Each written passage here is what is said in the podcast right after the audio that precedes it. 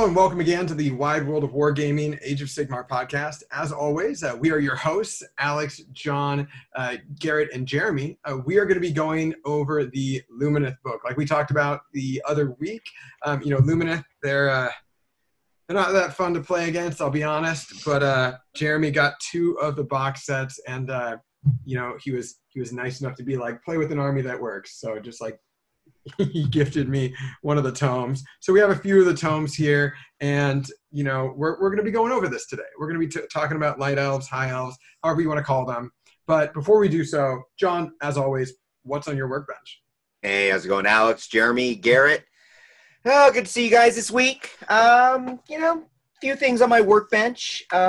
Continuing to dabble at my Primaris Marines. I'm just down to the last couple models, and now that I have a clear goal in mind for when the new edition of 40K comes out, I know when I want to have all of those finished, because when I get my Indomitus box set, going to build those new boxes, the cool headhunter dude, and I don't want to have any old Marines on my workbench because of that. So that's basically where I am. I also went over to my friend Sean's house over the weekend, at a good 4th of July weekend, and played a game of 40K using the new rules that are coming out, some leaks as well as the ones they published, and I also played on the new board size with a leaked mission.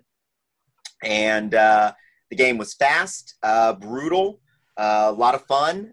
Basically, we did Grey Knights against Ultramarines, and we had a lot of fun. That's about it for that. Not going to get into a battle report. It doesn't matter. You know, it is playing with you know, half-printed rules and stuff you've read once. There was a lot of, does this work that way? This seems weird. Let's just do this, you know. So it was, I am curious how the new board size played. So. Okay, so the way, so you might find this interesting. We were playing with what would be the classic Dawn of War, which is, you know, each person in a strip along their long board edge. Well, the way the map is set up, it still declares 24 inches between the players. So it's not like we started closer together. It's just that our deployment zone itself was shorter. Now, the width of the board was noticeable. I think we would have normally had less interaction. So the way the game worked out is classic with any Age of Sigmar or 40K game is we had a game moving on two fronts, right? So he had a front against one of my fronts. I had another front against his. So it was a two-pronged game. And because of the narrower board, there was a little more cross interaction between the two fronts than they probably would have been more separated on a bigger board. That was about the only thing I noticed. That's one thing that I've been thinking about in actually with Age of Sigmar that I think would actually be beneficial if Age of Sigmar moved to the smaller board size. And I've been which rumor has it we are. Yeah, just when is the question. So I'm curious to see how 40K is going to play, because I was thinking about it, I'm like, just that, like, yeah, the 4 inches narrower here, whatever. No difference. But the 12 inches narrower there, it's like, you know, teleporting shenanigans are less impactful, and yep. Like moving from one corner to the next is better, is easier to do, so slower armies are less punished. I don't know. Just something I've been thinking about, and I like the idea. I actually enjoy the idea of pondering a smaller board. Well, see, and I'm with you. So far, I enjoyed it. Just basically a single game of it, and we'll see where it takes me for there. Now, because I have been getting a little excited about this kind of stuff, I haven't paid as much attention to the Age of Sigmar as stuff's been coming out. I, too, ordered the Lumineth set. I, too, am looking forward to it, and I, too, was looking forward to talking about it today as it was supposed to arrive yesterday, but instead my Lumineth set is going to arrive tomorrow, so nothing for me to see or look at. So another casualty of COVID. Another casualty of COVID. So that's pretty much what's on my workbench. Like I said, play some 40K, enjoy some stuff, and drinking a, where is it? There we are. A nice Stella tonight, just something light and easy on the palate. So with that, Mr. Garrett, what have you been up to? Hobby-wise, not a whole lot. Doing a lot of reading and research with all the leaks from General's Handbook. Getting excited for Age of Sigmar again. It's a crazy summer. We got a new General's Handbook that will help hopefully reinvigorate the game and shake things up a bit, and 9th edition 40K. So I'm kind of like, oh, like I was hoping to play a bit of 9th before the GHB was supposed to come out in August, but I guess we're getting the GHB right away. Yeah. But so I've been actually like looking. I got a couple of Stormcast models from a buddy of mine to help with my living city, and I've actually been looking at going full-blown Stormcast with the new points drops that are released for Stormcast.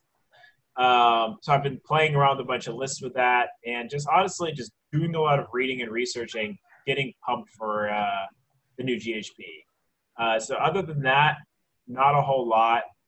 Just kind of relaxing and getting ready for what's to come. And I'm drinking, I don't know if I've talked about the Busky Cider that they're down in Richmond.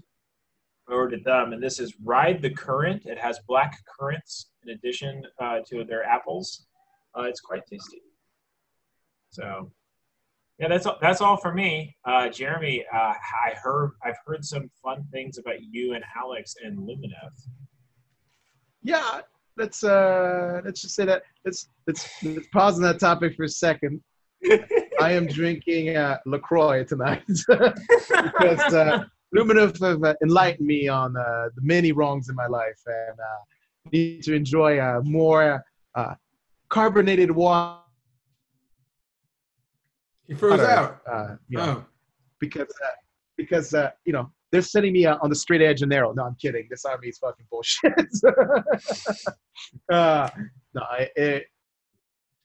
We played, that's my workbench, was that I assembled 2 boxes full of Lumineth.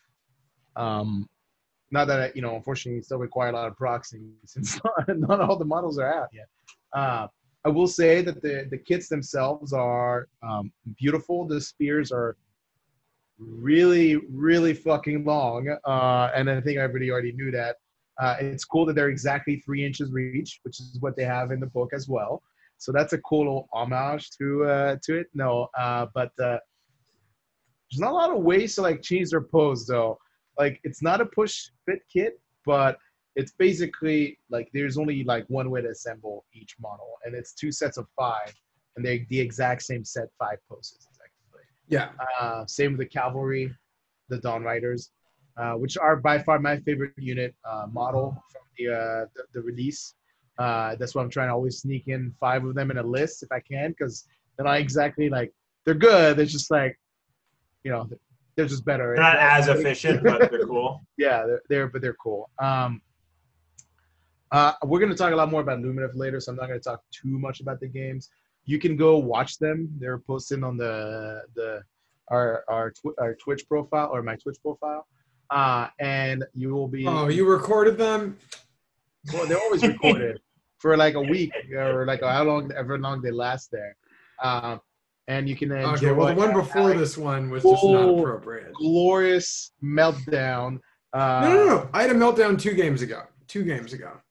Yeah, well, okay, we'll call the last one. I knew what was happening, and I actually rolled down. Oh, so you're saying you had 3 meltdowns in a row? One of them was really big. No, I did pretty good. So game turn 1 and 2. Oh wait, Mike. We'll talk about it later. But for the audience, I still plan on playing Caradon Overlord if I can actually go to any events this fucking year. And I'm excited for the GHB drop and see what it's gonna happen. I'm really excited for missions. I'm hoping secondary missions will give KO like a bit more ability to win games other than. You know, basically, do I kill you? And did you sit on objectives by winning initiatives? Okay, cool. Like maybe I'll have a shot. So I'm looking forward to that. I will say though, it's looking more and more like based on the Lumineth book that Caradon Overlord will have a very strong position in the meta, just because of how the last few books have come out. So that's something to look forward to. But Alex, what's on your workbench? I could probably sell salt for some, you know, I don't know. Fuck it. Well, right now I got the Lumineth Battle Tome in my hand as I've been looking down and, you know, listening in.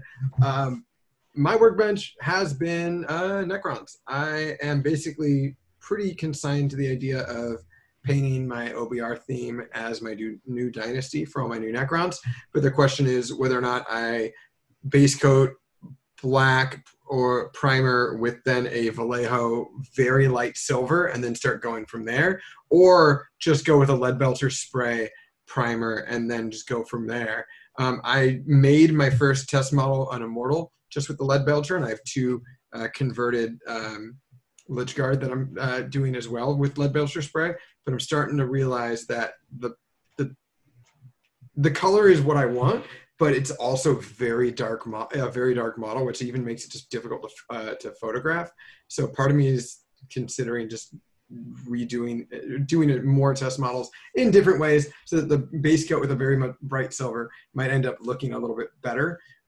Especially since, you know, my OBR, they don't, you know, one looks clearly like a very different hue, and it's because of the base coats, because the base coat for my OBR is all like gray cedar, for example. So, and iron or Leadbelter is a very like dark neutral metallic tone.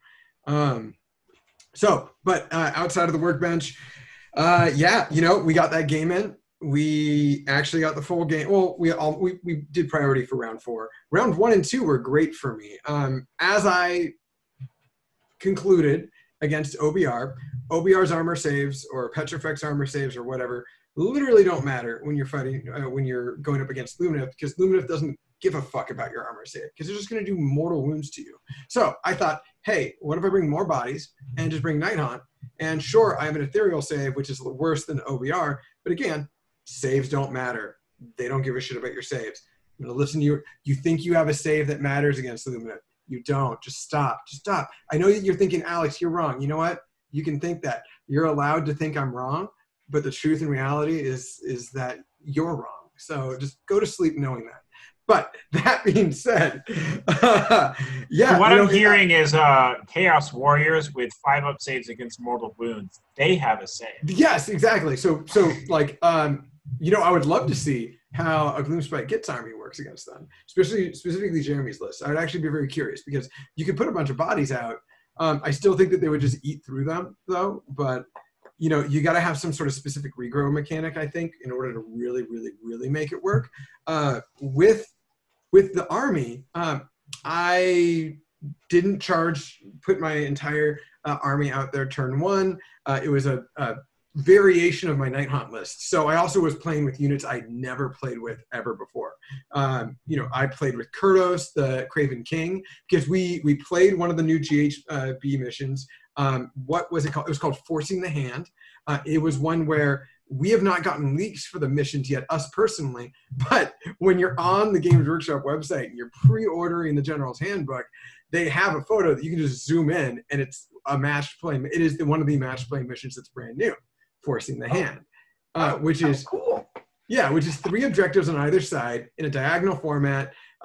Without you having the visual, it gets a little tricky here, but essentially, in each player turn, you have to, each of the 6 objectives are worth 1 point, but when it's like your player turn or my player turn, the opposing player then tells you which one of their objectives in their territory is your priority objective, and if you hold it in their territory at the end of your turn, that's 3 points.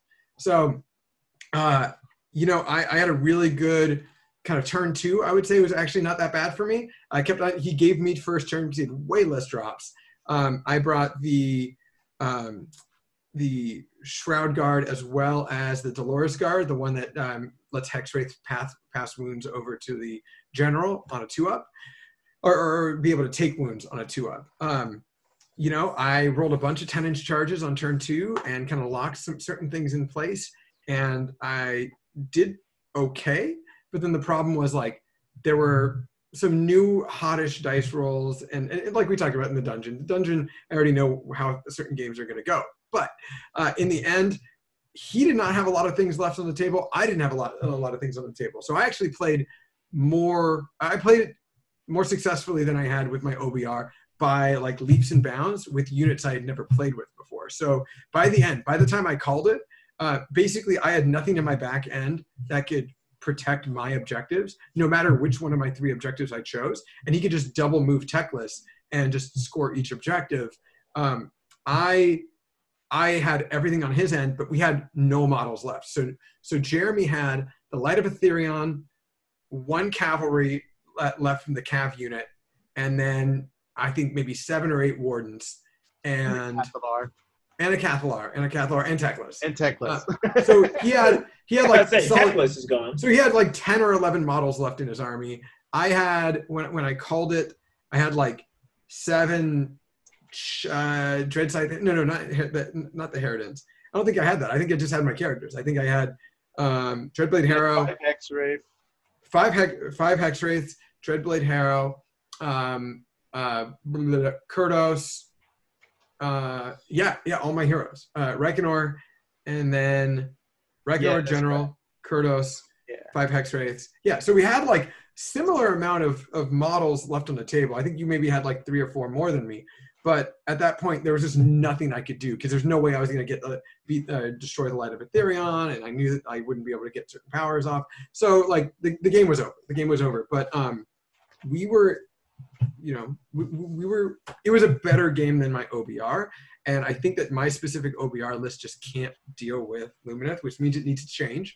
I was even considering, dare I say it, crawlers, just to see if you could snipe, just to see if you could snipe out the Cathallar. Because she's got a 5-up save, and she's only 5 wounds. And sure, like, it's -1 to hit. Okay, instead of hitting on a 2-up, it hits on a 3-up. Like, in this instance, 1 crawler or 2 crawlers is actually really great because, as we're going to talk about in this episode today, it's shocking how 1 model in the army that's not even allowed in every aspect, so to speak. You know, I could be wrong about that. But you are wrong about that, but don't worry about it. I am wrong about that. Okay, great. It's not like an Avalar or whatever. So 1 model in this army that's not even – that's a lukewarm profile actually has several abilities, not only in its war scroll that are useful, but the innate abilities of the Allegiance specifically spotlights the Calathar. And it's shocking because it's also shocking in the fact that it invalidates your army. I will say, and as I said before, you know, We've witnessed Lumineth play certain games already. We've seen them on Games Workshop's videos. Our viewers have seen the videos that should probably be deleted off of Twitch. And, and I mean, Garrett, you just ran a TTS tournament, the other day. We saw that Greg had a Lumineth list. It was a Sentinel-heavy list. And I saw that one of his games was just like a complete blowout against him. But it looks like he did pretty well against his opponents. And he brought a lot of Sentinels and not a lot of Wardens. So he brought a lot of the, a lot of the Bowmen and almost no Spearmen. So I'm thinking a 2-to-1 ratio for Wardens to Sentinels is probably going to end up what's going to be like the bee's knees. They are awful. They are a nightmare model to put together. I looked and examined the models that Jeremy had put together. I will say for all of our listeners out there who are building their Lumineth though, if you are so concerned that in transport or whatever, they're going to break off, you notice that a little bit before halfway up the pike, there's a little notch. There's a little like design notch. It's not like a special little grip or anything on the model. It's just a weird little notch. And I feel like that's there almost like Games Workshop knew that it was too long because I get the feeling like you could easily cut that notch because it's already a notch and that's where it's going to break off if it breaks at all. And then you could probably just put the spearhead on there and it'll cut the spear in half, which aesthetically might not be as appealing, but be convenient. You can still pin it at that point. What? It's so just hard. Pin it. No, it's too small to pin. John, too small to pin. I've already seen the hand. It's tiny little elf hands. You're gonna need a metrologist to deal with that. You're gonna need someone with the tools. I'll give you some context for the audience. No matter what you're doing, because of Shining Company Battalion, or Shining Company Formation, Venaris get, those Wardens, it's so hard to not bump them when you're removing casualties, where people are piling in, or like, and you're like, you have to be in base-to-base with 2 of your other models in your unit to be in Shining Company. John, get off mute. John, you're on mute. Get off mute. I was trying not to make too much noise here. You're making noises visually, and they were just such a pain in the ass to like if and I know there's gonna be one guy at a tournament. He's like, wow, that model's not in base to base now, so it's you're gonna encounter that Shining Company formation. I'm like, Yeah, because like it got bumped. Like it's so hard to like maintain those models into like that, like once they're actually in combat with things. Like it's easy when you're in the game, but like the instant they're in combat, like their spears are just so obnoxiously long. I'll tell you right now, playing so with Nighthaunt 2, certain Nighthaunt models are a nightmare to move, but at least you're not in a Shining Company. So like when we were playing our game, if like a Revenant got knocked over because they are spindly models, we could just be like, okay, well, it's one of his coherency. He was right there. It's not a big deal. But that's where it's going to be kind of tricky in a tournament setting because, yeah, you have to be in fully base-to-base. But now Jeremy moved one of his models and accidentally hit 4 of them. And now 5 models are out of their, you know, exact position. It's just because they did something stupid in the rule. They added, like, you have to check if you're in Shining Company after casualties, when they should have just said, like, because the way they worded it is you check at the end of every move and after you remove casualties. They just removed that portion of the casualty component. It'll make the rule so much easier to use because you'll be like, cool, like, I'm bumping myself out of, like, Shining Company casualties, like, but then at the end of the turn when I get to pile in or and so forth, I can, like, bump myself back into Shining Company formation. But, like, it's just, I don't know, it's a pain in the ass to use. That led me to a conclusion real quick. Any sort of spell or ability that lets you remove a model, kind of like Teclis's Entomb ability, yeah, or Marathi's little stare down ability, is perfect against them because you'd be like, oh, let's see that one model that if I remove it, you're no longer in Shining Company. Oh, you're not in Shining Company anymore. Just never gonna happen unless it's like midway through the game because they're usually in 2 ranks anyway. It's like it's hard to do it, but it could be done effectively. So if you have your local business that has those little slots that where they're not separate models for each one, they're like all together. The little rank. We have to get some. It just also makes it easier to, like, pick them up and, like, turn them around so the spears aren't facing your opponent because, like, it's impossible for some people to put their models in base-to-base. Oh, Danger Garrett over there. This might be the best video ever. Dun, dun. You know, we don't have a... Dun, dun, dun, dun, dun, dun, dun, dun. Oh, and he survived. That's it. You mean these ones, Alex? Yeah, ones like those. Ones like those, but, like, in 2 ranks and longer. Oh, yeah. I couldn't tell if that was, like, a line that breaks them in half or okay, no, it's good. It's just, like, on the drum. Yeah, something like that, yeah. Yeah, this would help with Tana, I'm guessing. Well, kind of. The problem, see, is that the edge is too thick. It needs to be literally base-to-base for the edges. Like, on the outside. Oh, no, the outside doesn't matter. It's all about the inside. They all have to be touched. Yeah, the inside is fine, but, like, I'm not going to be able to get, like, one big one that's, like, modular for me to do this. You will. I've looked them up. I promise you. I can send you some links later tonight because I was looking at some for my OBR for totally different reasons. Not base-to-base, but I saw them. But, you know, Lumineth, they're really strong, and this, of course, is what we're going to talk about today. You know, Lumineth, looking over the book, it is a pretty book. I got a little salty because I noticed that I didn't realize it. John corrected me, but I noticed that it's got some gold at the end. Oh my God. Okay, you know what? You guys aren't going to see that. It's got gold end on the pages. Apparently, Skaven one does as well. The special edition ones just have that. Yep. You know, there's a lot of information about, you know, the story and all that, and we can go through that in a different time, in a different setting, in a different program.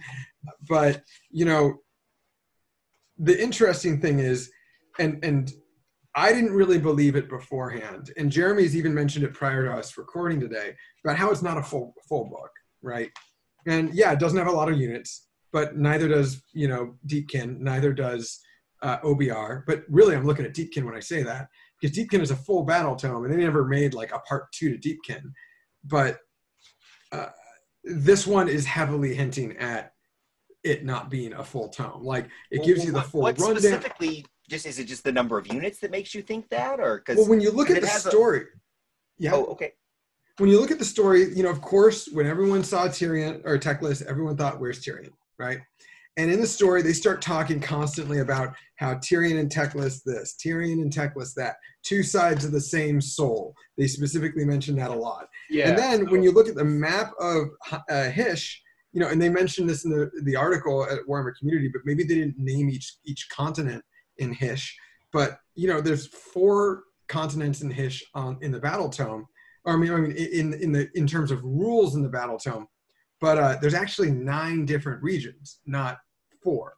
So, you know, there's Syar and Ymerica or whatever it is called, but then there's 5 more that are not listed. And then when you go into the breakdown of each kind of like the organization of how like a typical army looks like all the modern battle tomes, you know, you go through, it's not gonna work.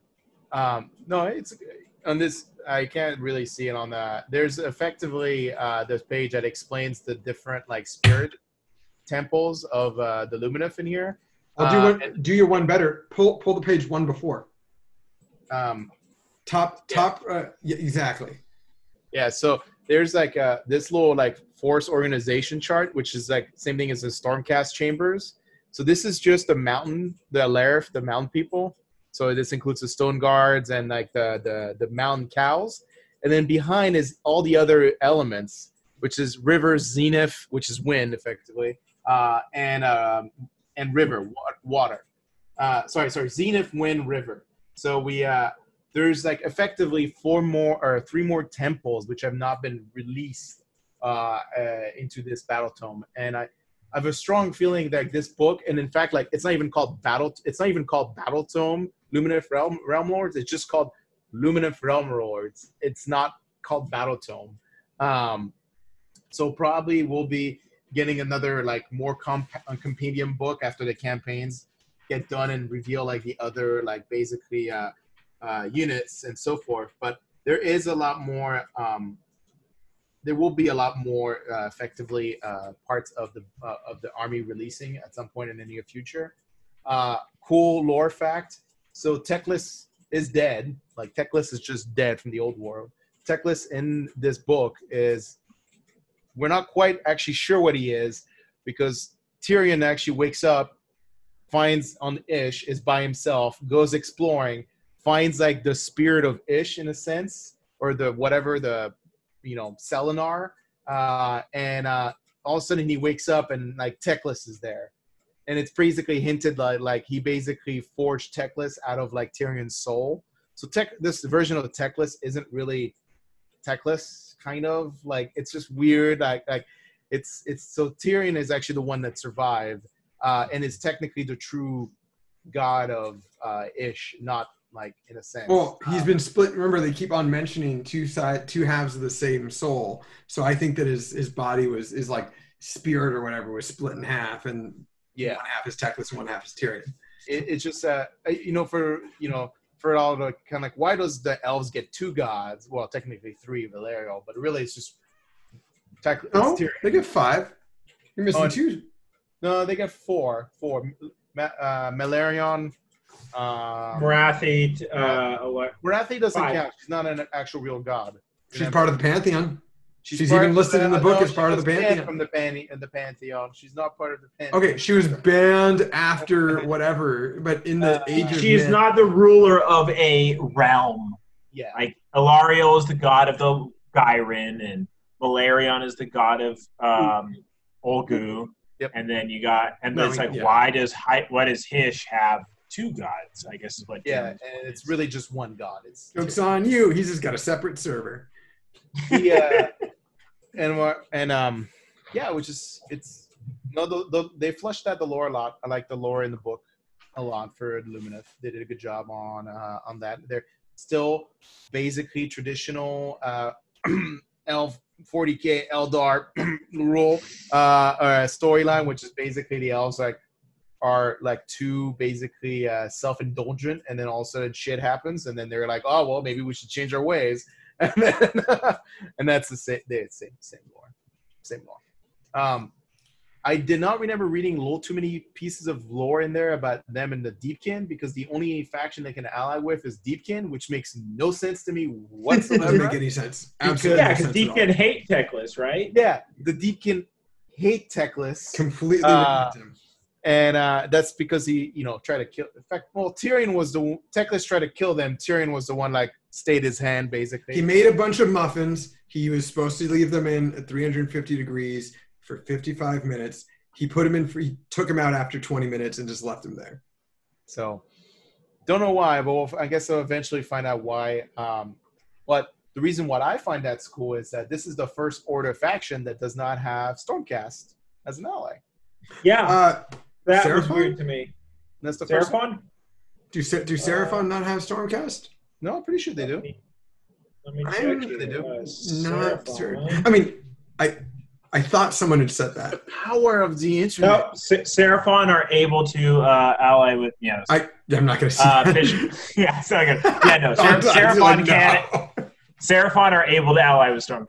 So. Yeah, so this is the first Order. And like I said, this might just be because this is not a full battle tome. This is just this like kind of like half release of Lumineth, or like a quarter of release of Lumineth anyway.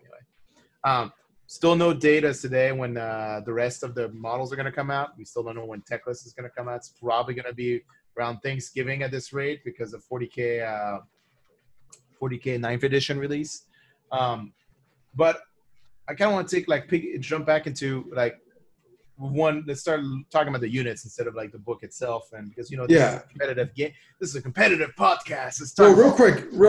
I do find it interesting that they literally name off different things that aren't like different units. Like they mention like a whole wizard cast that is not in like a sub-faction rule or in like a unit rule. So they mentioned like several different like types of wizards that are Lumineth that are just like legit not in this book. So like it's also like it's clear. Like the other thing too is like, so they have one of the big things like Lumineth have is in this release is there is let's see, Light of Aetherion, Teclis, Avalenor, the Cathallar, and the Stone Mage. So there's 5 heroes, but only 2 of them are not unique heroes, meaning that only 2 of them can be given command traits and relics, and they both have their own table.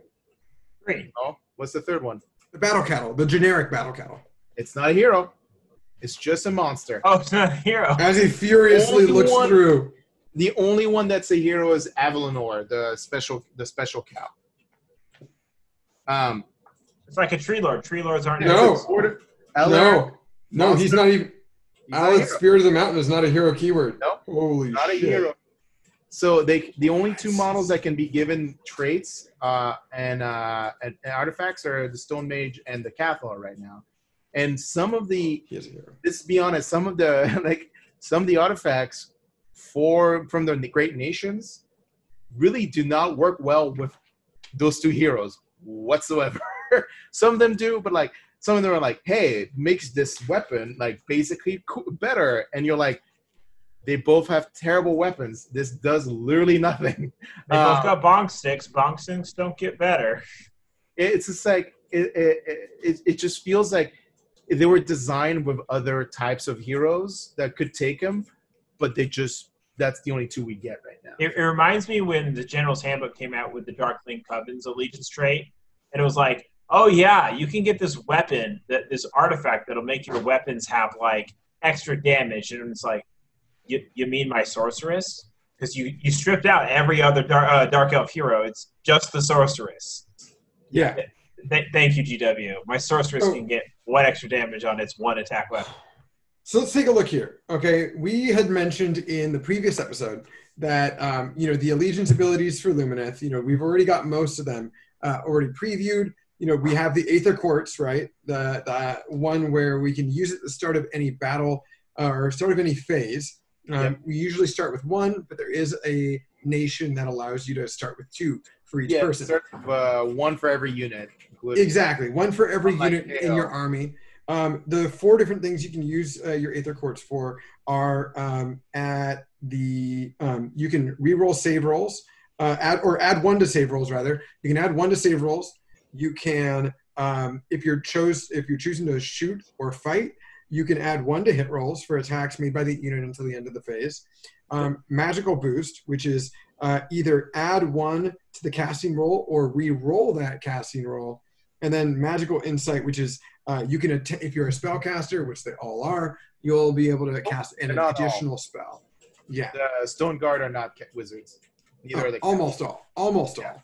Which is a crucial component. But exactly. And, you know, I want to save my least favorite for last. But then there is, of course, lightning reactions that we know about, where when a unit is eligible to attack in the combat phase, you can immediately select another, pardon me, Lumineth unit that is not yet attacked. So we know those two, right? We also have, and they actually have a really good designer's note. They do say that the ability uses applies to units that fight during the combat phase, so it can't be some sort of out-of-sequence attacks, which hints at maybe something down the line. Combat phase, end of the combat phase, or during the hero phase. Well, exactly. they're basically trying to remove abuse, where it's like you use the Realm of Hysh command ability and be like, I'm going to strike at the start of the combat phase, exactly. And then, oh wait, I have two guys striking. No, it's like no, you're not activating 4 units. You're activating 3. Exactly. So with that being said, there is my least favorite one here, and it's called Absorb Despair, right? So there's that article last week where it was just like the Kalath, or it was the wizard, and it was like, do you know that Lumineth can weaponize sadness? So it says if a friendly unit uses its Aether Quartz reserve while wholly within 18 inches of a friendly Calathaur, you can pick one of the Calathars within 18 inches of that unit and say that they will absorb negative energy. A Calathar cannot absorb negative energy more than once per phase. Now, as we mentioned with the Aether Quartz, something that I failed to mention at the start is when you use your Aether Quartz for one of those abilities, an additional spell to cast, +1 to your saves, reroll 1s to cast, or add 1 to cast or reroll casting, and then reroll 1s to hit. If you use any of those items for your Aether Quartz, you are permanently -1 bravery for the remainder of the game, that unit that used the Aether Quartz. So you can avoid that if you're wholly within 18 of a Calathar. But then, if a Calathar absorbs negative energy, so if you avoid your friendly unit from becoming permanently -1 bravery, you can then weaponize that, and instead of subtracting 1 from the unit's bravery characteristic, you can pick 1 enemy unit within, not wholly within, but within 18 inches of the Calathar, and if you do so, subtract 1 from that the enemy unit's bravery characteristic until the rest of the until the end of the battle, and it can't be affected. An enemy unit can't be affected by that ability more than once per phase, which means that turn by turn you can stack minus braveries because of this mechanic. Yep. Yeah. Now, we have, I'm so sorry, yeah? No, I mean, it just works. If you're going to explore that mechanic and you preface it, go straight into the Cathallar, you might as well. We might as well go straight into the Cathallar. And really, for our listeners out there, when it comes to battle traits and, spell lores for the most part, a lot of these aren't necessarily going to be really all that relevant. You're not going to see a lot of them either. One thing before talking about the Cathallar, there is a spell. Teclis knows every single spell. He knows all 6 lores from the lore of Hysh. He knows all 6 lores from the lore of the High Peaks, which are the mountain lores, which means that we're also going to get a river, a sky, we're going to get multiple lores here, right? So he's going to know 24 spells. Likely. I don't know what to tell you. But one of them is going to be, oh boy, Jeremy, you want to help me out? But which one is the one that I'm looking for? The real bummer one. He has 2 War Scroll spells. One of them is an AoE 18-inch 5-up shrug. Permanent -2 bravery. Or -2 bravery for the time. For its Voice of the Mountain is under the mountain lore, and it's a -2 bravery during the Lumineth turn for everybody every enemy unit on the table, and -1 bravery after your turn until your next hero phase during wholly applied to the table. Hey, in our game, who is casting Crippling Vertigo against me? No one. You used it. Which one did you use? Cathallar, the Cathallar War Scroll spell. Oh, got it. Crippling Vertigo is a worse version of the Cathallar spell, because the Cathallar spell prevents attacks. Vertigo just prevents movement. Yeah, too bad. It would have balanced things out. So because Teclis knows, so this is how this strategy works, right? This is where we get that feel bad mechanic. Can we just appreciate the gotcha? Ah, fuck. yeah. So that is a gotcha. So ambush failed. Voice of the Mountains is very specific, and remember, Teclis is in this army, specifically the one that Jeremy was running, so this is why we think that this is kind of like a broken what the hell was Games Workshop thinking kind of mechanic. Like, if you're playing Lumineth and you run this type of army, you will never get favorite sport or favorite opponent, because you're going to make your opponent feel so bad, right? Oh, wait, I never get in anyway. So yeah, well, it's fine. It's fine. Play the fluffiest list and I wouldn't get in anyway. With so. Voice of the Mountains, it's casting value 6, successfully cast. You subtract 2 from the bravery characteristic of enemy units. That's just table-wide. It doesn't say table-wide. It just says you subtract 2 from the bravery for every enemy units. Then, until your next phase, subtract 1 from the bravery characteristic of enemy units instead. Which means that as long as you just re-up it on your turn, your opponent's just pretty much always going to be -2 bravery. Or -1. Not counting any sort of permanent absorb despair bravery debuff that they already might have throughout the game. It's really important for you guys to note that. There's a bunch of bravery mechanics. Yes. Yes. So, you know, the Scinari Cathallar, she's not all that. She's pretty sensitive to combat, right? She's 5 wounds, 5 up save. Bravery 7, 6-inch move. Has 1 attack that hits on 4, wound on 2, no rend, D3 damage. Very much like old school wizard from old battle tomes, right? She's got her abilities that are emotional transference. So at the start of the battle shock phase, you can choose a friendly Lumineth unit with wholly within 18, and on a 2-up, they just don't take battle shock. Just don't take battle shock on a 2-up if you're wholly within 18 of her. That's really helpful. And if any models from your units are slain during that turn, you can also pick 1 enemy unit within 18 inches of the model. And that has to take a battle shot test. And if you do, you can add the number of models to that friendly unit that were slain during that turn to the modified battle shock of your enemy unit.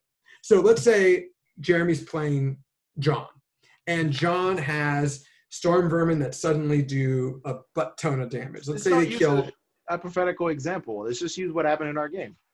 You killed 7 Aurelian wardens during your turn. And I killed like 1 Nighthaunt Revenant in that unit. Yes. I killed 1. And they were debuffed permanently by the Cathallar because I used an Aether Quartz. So they were already -1. And then there were another -1 because of Voice of the Mountain been active during your turn. And when the Cathallar made its 2-up save to make the Wardens ignore Battle Shock, I was able to push the 7 casualties to your battle shock test. So you were at a CP at the time, I believe, because you had to take another battle shock test. It was almost equally as bad, and you only had 1 CP, so you chose to not spend on that unit. But then, so basically, instead of bravery 10 unit that's like, oh, I lost 1 guy, I don't care about battle shock. Oh, you're -2, I don't care about battle shock either. And then all of a sudden, like another like -7 on top of that, and all of a sudden like, oh my God, now I care about battle shock. And that's what the Cathallar is. It just makes units that typically shouldn't care too much about battle shock, if they're not immune to it, all of a sudden there's a risk like, oh my God, I'm going to care about this battle shock. So that's incredibly annoying. so to review, you can, if you are the Lumineth player and you took way more casualties than your opponent, if you've already permanently debuffed someone's bravery and you've killed at least 1 model that neuters your unit, you can essentially make them lose so many different units without having to do anything. This is just an innate ability of the Cathallar, the Scinari Cathallar. So it's just an innate ability that it has. And so not only do you have the weaponized sadness ability, which is free, you don't have to roll for it, you just have to use Aether Quartz for it. Not only do you have that, which buffs your army and immediately debuffs your opponent, but you also have this ability where when you take battle shock on a 2-up, you are immediately buffing and debuffing your army and debuffing your opponent at the exact same time, to almost a more extreme degree. And in addition to that, they're a wizard. They know 1 spell, and their spell is the one that also kind of puts the icing on the cake. I would expect this army to see a complete change when their battle tome comes out, because this is just. Having 130 didn't like it because he felt too bravery. No, Garrett, you're a third party here. Can you tell me how you feel about all this all at once? We have this thing. Darkness of the Soul is casting value 7. Pick an enemy unit within 18 inches of the caster. Until the end of the hero phase, roll 2d6 the Lumineth player will roll 2d6 each time the enemy unit makes a normal move, charge move, shoots, or fights. If you beat their bravery characteristic, which has been heavily modified now, the unit can't perform an action that phase. So not only are you making them minus two minimum, but 3, 4, 5 bravery, you're also just rolling 2 dice against it. And if you beat that, your opponent's unit isn't doing anything. You know, it could be a Keeper of Secrets. It could be 40 Mortec Guard. It could be whatever. And yeah, how do you feel about that? I mean, I have to agree with Alex here because I mean, I'm always in the camp of looking for rules and things that are negative play experiences. Basically, things that will cause an average player, not exactly a competitive player, you know, a balls to the wall, like just a win at all cost player, whatever you want to call them. But the average player who's just like, I brought my, you know, normal, I wanted to play a normal game versus this normal person. This kind of rule is like, I don't get to play. You straight up just made my unit not attack. I don't get to, like, you're not playing anymore. You don't get to play, and if you kill something of his and you kill a lot of it to finally get some success after passing through their +1 armor save and their shrug, you now actually take the brunt of being in combat, despite you winning combat because of their debuffs, abilities. On top of all of that, that to me is actually kind of a neat mechanic. That one doesn't bother me as much. Yeah, it's very much a gotcha, and you got to like watch out for it. It definitely makes hordes a lot better. Like, yeah, 40 Stormcrewmen. Oh no, I killed 7 dudes. You mean I gotta fail my battle shock test and lose 5 dudes because like you killed 1 of mine? Yeah, Stormcrewmen aren't giving a shit. But, like, maybe Fulminators. Yeah, Fulminators are terrifying. That just straight-up ability where it's like, well, I'm at minus... So let's look at Fulminators, for example. Unit of Fulminators, they charge in. They have base set Bravery 7. You have a board-wide -1 Bravery, and you gave them a permanent -1 Bravery from your Sadness debuff. They're now Bravery 2. 5. They're Bravery 5. Now they're 4 with your... Well, no. You have a board-wide -1, and you sadness them for 1. It's 1 on your turn, Alex. It's 2 on Jeremy's turn. You really need to remember this. This is the 3rd time you've made that mistake. My bad. It only was relevant when it was his turn. So a unit of Fulminators, they get targeted by this rule. They somehow, so they pass a 2d6 less than 5. They're able to charge in, and then you're like, yeah, you just don't get to attack. So you have to roll for them to even be able to move, first of all. It's like, okay, I didn't get to move. All right, well, I'm going to shoot the ref. No, you don't get to shoot. Okay, well, I'm still in charge range. Okay, you made the charge. All right, now you just don't get to attack. It's just like, that's my 400 points. So great, you charged. Oh, you can't pile in. Sorry, dude. Yeah. So it's just like it removes someone's ability to participate in the game. And that, to me, will create a negative experience. And while it's – and honestly, it doesn't even feel like tactical. It's just straight up like, that unit is doing nothing. Yeah, there are other abilities that do that, but they're spells. And if we're talking 40K, they would be a psychic power. But there's things in the game that make you have to roll before you take an action. But those are still fairly limited. Like, Bellicorse is on a 5-up, not 2d6 beat a super debuffed bravery. Like, think for, like, John, a unit of Storm Vermin with Bravery 5, undebuffed. Like, you just have to beat 5 on 2d6 to have your Storm Vermin unit never do anything. Yeah, it's the same problem of, like, any destruction unit. Basically. Yeah, it's most just like... Bravery 6. Yeah, that's army by army, whereas demons don't care, right? It's army by army. Like, but you can, that's the problem is you can make demons care. And make demons care. My Death Army, you know, again, he did it to my Bladegeist Revenants. Bladegeist Revenants, like every Death Army. I did it to Kurdoss. Kurdoss did it to Kurdoss and Valerian. Twice. Exactly. Kurdoss wasn't able to swing twice after successfully being able to pile in. And so Bravery 10 Army, when you start making them Bravery 7, and they start rolling 2d6 against 7, like, and granted, it is a spell, which means you do have to cast it, but like we talked about in the last episodes, all you got to do is have Teclis there plus the Hyshin Twinstone spell. And sure, it's one Cathallar that you can make it for one Aether Quartz once per game or twice if you're the right nation. You can either make them plus one to cast or re-roll their casting, but they're already going to be plus 1 to 6 casting. In most addition likely to plus 2 on all. And they end. Most likely they get an artifact that lets them re-roll their first failed cast. Exactly. Every turn or once per game? Every turn. So on average, they're probably going to be 3 to 4 to cast the spell. So you're basically bringing those new decrease point Night Encanters for a once per game spell scroll. Yeah. And like that's like your only, or Nagash for his +3 on bind, but they're at +2 to cast. So you're like, I'm even at this point. You have to unbind the Hysh stones because if you don't, and this is like what I was gonna, I'm gonna be playing with Teclis is the City of Zaitrec, and every first cast a wizard makes in that army gets +1 to cast. So if a Hysh stone that's up and running, they're basically +3 to cast. Well, every wizard's basically +3 to cast because the Hysh stones are fucking terribly written. Well, we talked about this on the last episode. We did. Even if you played them in the less terrible way, you just use Teclis to supercharge that thing. Like, oh, well, you use the +2. Well, then Teclis casts a spell at 10, bumps it up to a 2, and then they just use the +2 again. Like, he gets 4 spells at 10.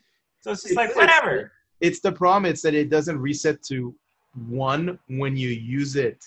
It resets down to 2. That's my point. Is that we were discussing last time that, but the thing is even if you do reset it to 1, like ignoring how it's actually written and, you know, play it as probably it was intended. Well, it was probably intended to be only used by one wizard per turn. Not every wizard in a 12-inch bubble. That's because it's a 30-point endless spell, guys. And it's basically, and it's predatory. It fucking moves. So it's just like this AoE better version of arcane terrain spell, and it was probably meant to be used by one wizard if they wanted to tap into the crystal, not everyone. Sure. Zaitrec or the Zaitrec country. We're forgetting it's not +1 to your first casting; it's +1 to your first cast, to your first unbind, and your first dispelling roll. Yeah, I was going to mention the other half. In addition to that, that nation also, all their wizards, which are all of them. Everyone. Wizard heroes get to cast an additional spell. It's not cast an additional spell. They know an extra spell. Oh, they know. My apologies. Know an extra spell. I was like, no. Oh, it's toned down. It's toned down. They know an extra spell. So one other thing that happened during this game, I gotta say, you guys, I was not aware of the price for these endless spells, and they are so excellently costed. We found out today that the Soul Screen Bridge was the only one that went up in the General's Handbook. That's one of the generic ones that everyone can use. It went up to 100 points for some reason, but and I certainly wasn't using it. It changes the entire makeup of some armies. Okay, yeah, Cities of Sigmar were using it like candy. Fucking Skaven were using. So I got to tell you guys, the Twin Stones of Hysh, or the Hyshin Twin Stones, we've talked about it for 3 episodes already. It is 30 points. For what it does, it is one of the most costed point-effective endless spells in the entire game. If you guys can name one that's more point-effective, I'd be more than happy to. It's really point-effective because it's an army full of wizards. It's an army full of wizards, exactly. But there's this other. Even though it wasn't an army full of wizards, let's be real here. It's 10 points cheaper than a Balewind, and it just gives you +1 to casting every turn. So there's another one where I actually got confused. At bare minimum. There's another one that I actually got confused with Jeremy because of the way he was calling it the runes, which made me think of the spell called the Runes of Petrification, which is 70 points. But instead, he was actually choosing to have the Sanctum of Amyntok for use in order to protect Teclis from any sort of alpha strike, whether it be a shoot cast or a KO or maybe a lucky Deepkin player. I don't know. But when I was talking about this alpha strike, right, the Sanctum of Amyntok is 30 points also, just like the twin Hysh stones. And that's the weird looking one where it's got runes on the model. So like Jeremy was certainly not wrong in a description of what the model is, but you know, it's casting level, it's casting value 7. You can set it up and it's 3 different kind of long semi-curved pieces that you put around the unit that you have protected with the Sanctum of Amyntok. And when you set it up with wholly within 3 inches of the caster and more than 3 inches from other units. So you kind of set it up in a halo around your unit or around Teclis essentially. Because quite frankly, you're going to be using this only on Teclis. I'm going to be completely real there. Then the second on the Cathallar, because people figure out the Cathallar needs to die. That's true. That's true. So you set one Sanctum. The Sanctum is split up into 3 separate models. When you cast, you set the first one down, wholly within 3 inches of the caster and outside of 3 of the units. Then you set up the other 2 so that the tips of the model are, so that the tip of each model is touching the tip of a different model from the unit or endless spell. Yeah, each model. You need to make a circle. What if you can't because of Teclis? And you can't set it up. It's designed for him.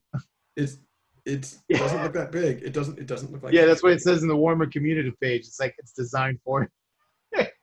I don't know if he could fit there. I'm looking at the picture of the model. I don't know if that's going to be relevant. However, I would really love for his base not to legally fit that. So as long as the Sanctum of Amyntok remains on the battlefield, the caster and the Sanctum of Amyntok are treated as being a single model from the caster's army that uses the caster's war scroll as well as the endless spells rules. So on a Cathallar, you essentially make a huge footprint instead. It is treated as an enemy model by the opposing player. If the caster is slain, the Sanctum is immediately dispelled and removed from play along with the caster. If the Sanctum is dispelled and the caster has not been slain, remove the endless spell and leave the caster on the battlefield. I like how they specify that. But so here's the thing. It's like Balewind or anything like that. It's like Balewind.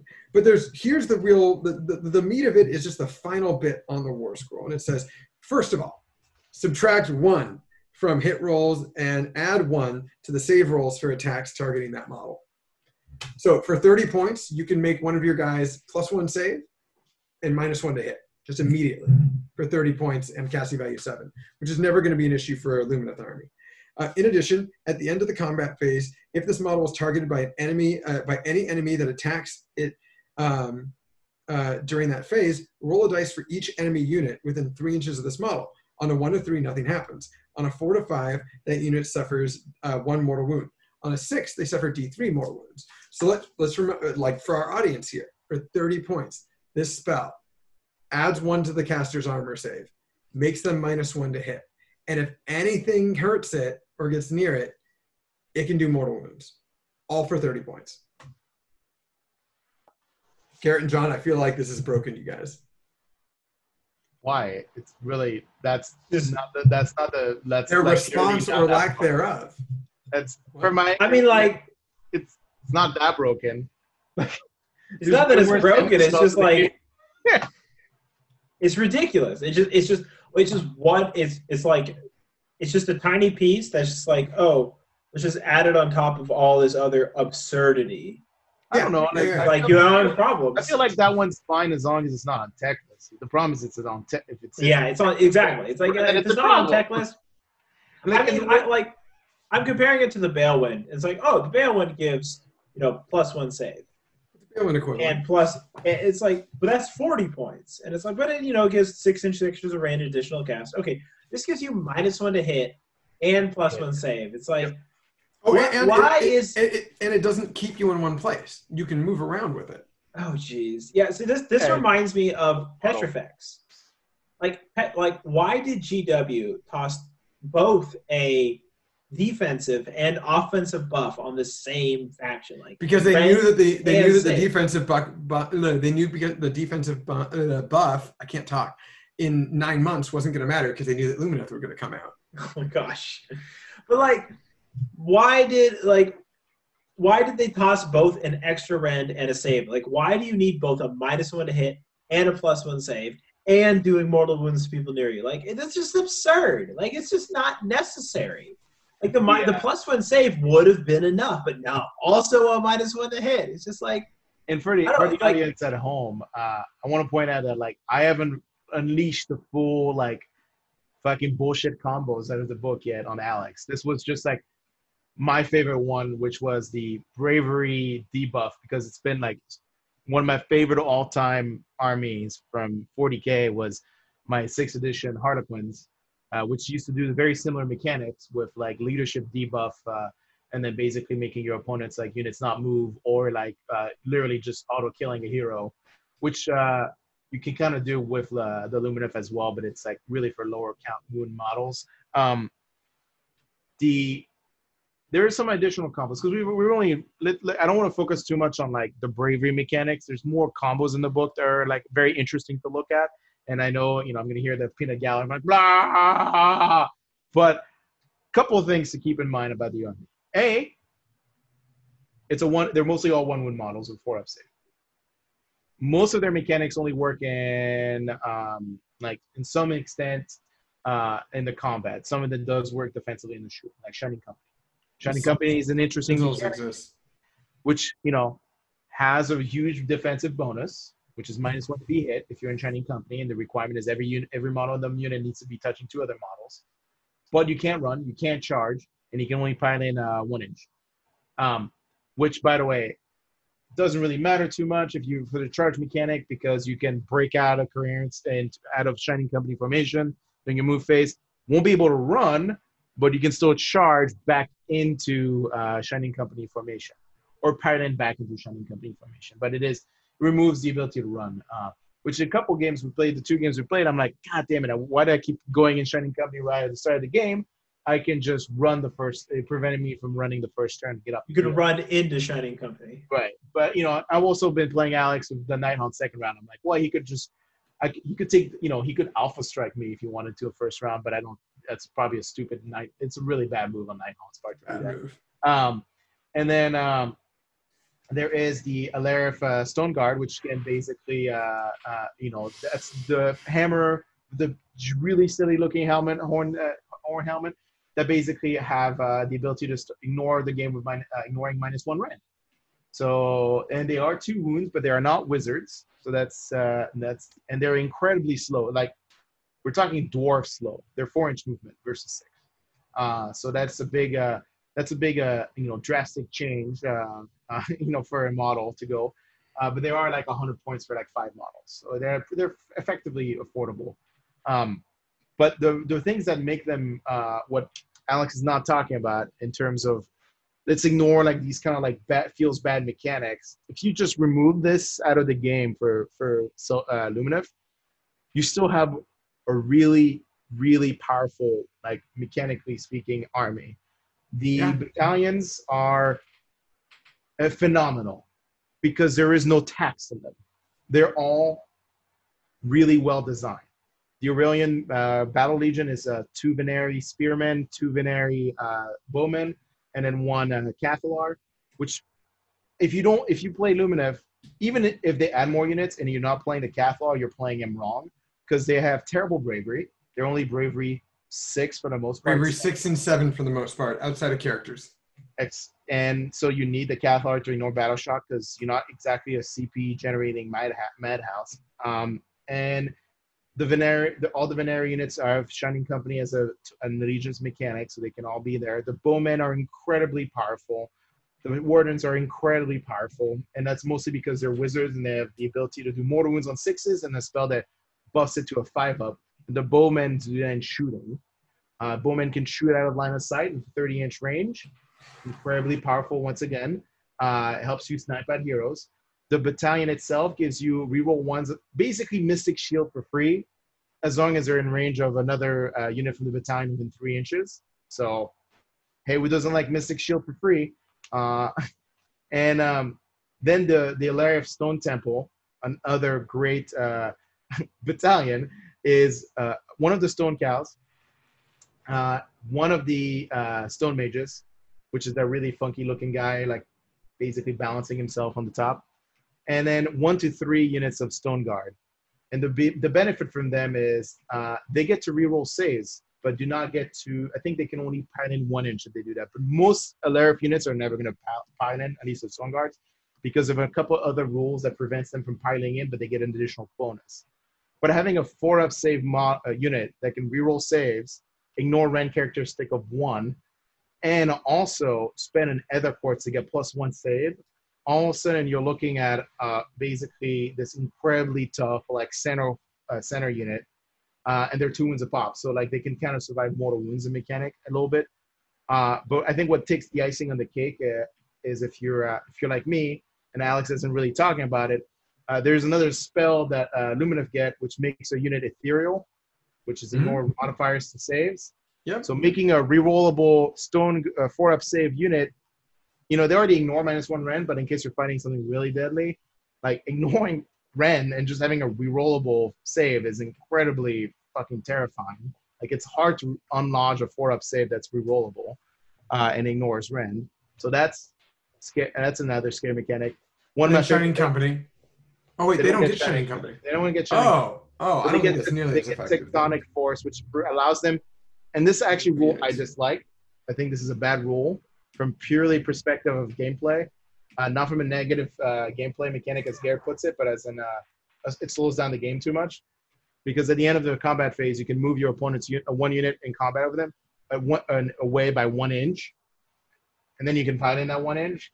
But it's just like the time it takes to do that is just going to slow down the game so much. It's just annoying. They also generate mortal wounds on 6s to hit the stone, but they do not get a sun weapon, so they don't get to buff them up by any ways or another. I don't know. Like for me, there's just some. Mechanically speaking, you remove Teclis, you remove some of those obscene power-ups we talked about earlier, and you just look at those units and their combos, just battalions alone, and that army is just phenomenal. Now, I've dominated the airwaves enough. I know my co-host, John, is looking forward to reading his...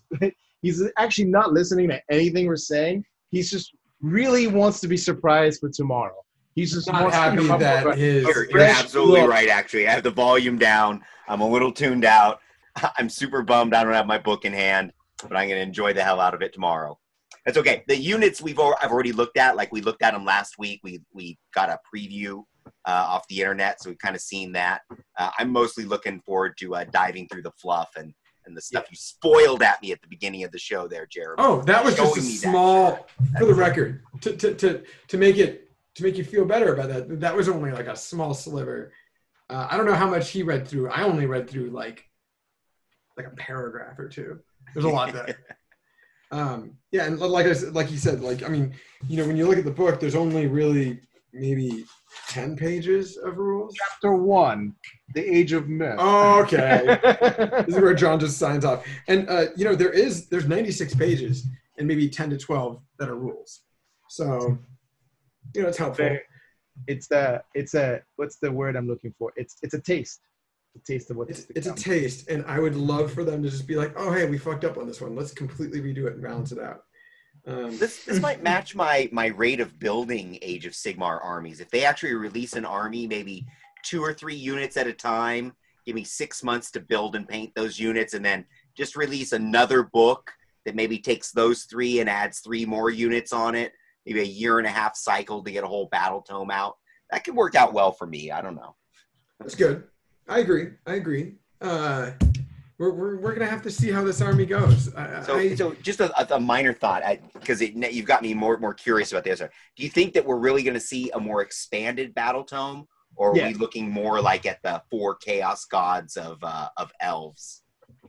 I think we're going to have campaigns. Well, I think we were supposed to have a campaign this summer for AOS, and I don't think it came out, but I'm guessing they're going to trickle in like campaign books until next summer around Thanksgiving starting line. That's what I imagine them doing. And then they're going to release, I think the culmination of the Lumineth book and models will be for Christmas effectively. That's just, yeah. Cause if you look at Stormcast, they released a book and then they added units through like starter boxes, White Dwarf releases, and I forget if there was something else, and then released a new book that compiled all those together again. So I think that this is their way of creating more order army content without, so with Stormcast, you know, they have different chambers, and they have a finite number of chambers, and each time one's open, there in the story, there's a whole new line of extra Stormcast to add to your roster. So I think that with this, I don't expect it to be something that comes out, and I would be shocked if it comes out in the next year, in the next 6 months. For me, I'm like, okay, minimum 18 months, maximum 36 months. We'll see a new Lumineth Battle Realm Lord Battle Tome. I don't think so. With five to six new models, and now we have Zenith and River. No, it's because remember the last campaign book, which was when Archeon found Slanesh and attempted to free her, figured out that like his corn head can break the chains. Yeah, yeah, I know. Oh, right. Well, in the Lumineth book, they're basically like, where the fuck are you, Tyrion? Like, come help us. So like the campaign is going to progressively turn into Archeon after coming back and beating the shit out of Catacross, and Catacross being like, aha, all part of my master plan. Yeah, exactly. I'll be back. The most DBZ fucking thing, yeah. Goddamn, like, worst. That's a disappointing like storyline. No, it's super disappointing. So the point is that like, so Teclis has to go back and like reevaluate, like go find like Tyrion, basically, which is the whole point of like the premise of the book, which is like Tyrion goes to find Teclis, and then now it's like Teclis has to go find Tyrion because they need to prevent Archeon from freeing Slanesh, which is obviously going to be inevitable. Slanesh is going to be freed because that's Games Workshop, and they want to continue that like narrative that chaos is never really defeated, and then eventually we'll see Malerion. So I think it's going to be like rotating. You're going to see Lumineth, and then you'll see, I don't know what they're going to call the Shadow Elves, but they already released a Warcry warband for him, so why not like a regular army for him? There is Shadow Elves in the upcoming Warcry release. Yeah, yeah. So we'll see. I mean, they've described them as Morathi's assassins, but they're Shadow Elves. They look a whole hell of a lot like Shadow Elves. Yeah. So I'm looking at, I think by the end of the year you'll see like another big model and like expansion to Lumineth, because this was supposed to be the year of the elves. Like they said that like last year, right? And when they announced it again this year for when they dropped Teclis at LVO, they were like, "This is gonna be the year of the elves." I'm like, "Yeah, this year for elves really sucks if this is literally the only kids we're getting." I mean, what I found interesting was so the General's Handbook they mentioned was written before Cities of Sigmar, so Cities of Sigmar forward have to be updated via an FAQ. So that means it was written last September. It was gone to print last September, but the Giants and Lumineth are in the General's Handbook. Yes. So that means they knew that these things would be coming out. Giants were supposed to come out before the General's Handbook, but you know, COVID. 2020 has been a fine year. So. Okay. Well, real quick, you know, with that too, it's not been a fine year for releases, but it's been a fine year for content. And, you know, we do want to remind people again that us four, we are going to be, you know, transitioning out of the wide world of wargaming. And we are going to be, you know, producing a new media network. It's going to be called In Your Phase. We're going to have podcasts and a lot of other content as well. So we're going to have a few more announcements later on in the next couple of weeks with a lot more information of that. But, you know, we also are, Jeremy and I are going to be on the AOS Rantcast for Mr. Meph. And that's going to be on, Garrett, you can correct me if I'm wrong, but that's Sunday the 26th. Is that right? Yeah. So Mr. Mephisto, Mr. Meph, he's running a 27-hour charity cast to raise charity for mental health issues, I believe it is. And so he has scheduled Jeremy and Alex to be on 8 a.m. Central, because that's where Mr. Meph is, on Sunday, the 26th of July. The charity cast starts at, I believe, noon Central on the 25th. And goes until 1 p.m. on the – no, it starts at 10 a.m. on the 25th and goes till 1 p.m. on the 26th. And so they will be – these guys will be slotted in at the 8 a.m. slot on the 26th. I look forward. You think of it as a slot, but I actually am thinking that more that is a celebration of the new In Your Phase podcast, as our last episode will be the Friday before you guys record.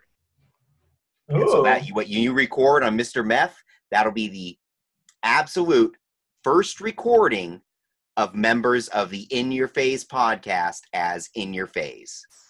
Yeah, that's true. I will somehow have a head full of hair. And, you'll be in a business suit. Yeah, it's like why would really war gaming was sucking all my hair out. No, I'm looking forward to it. And then Alex is gonna wear country rock t-shirts.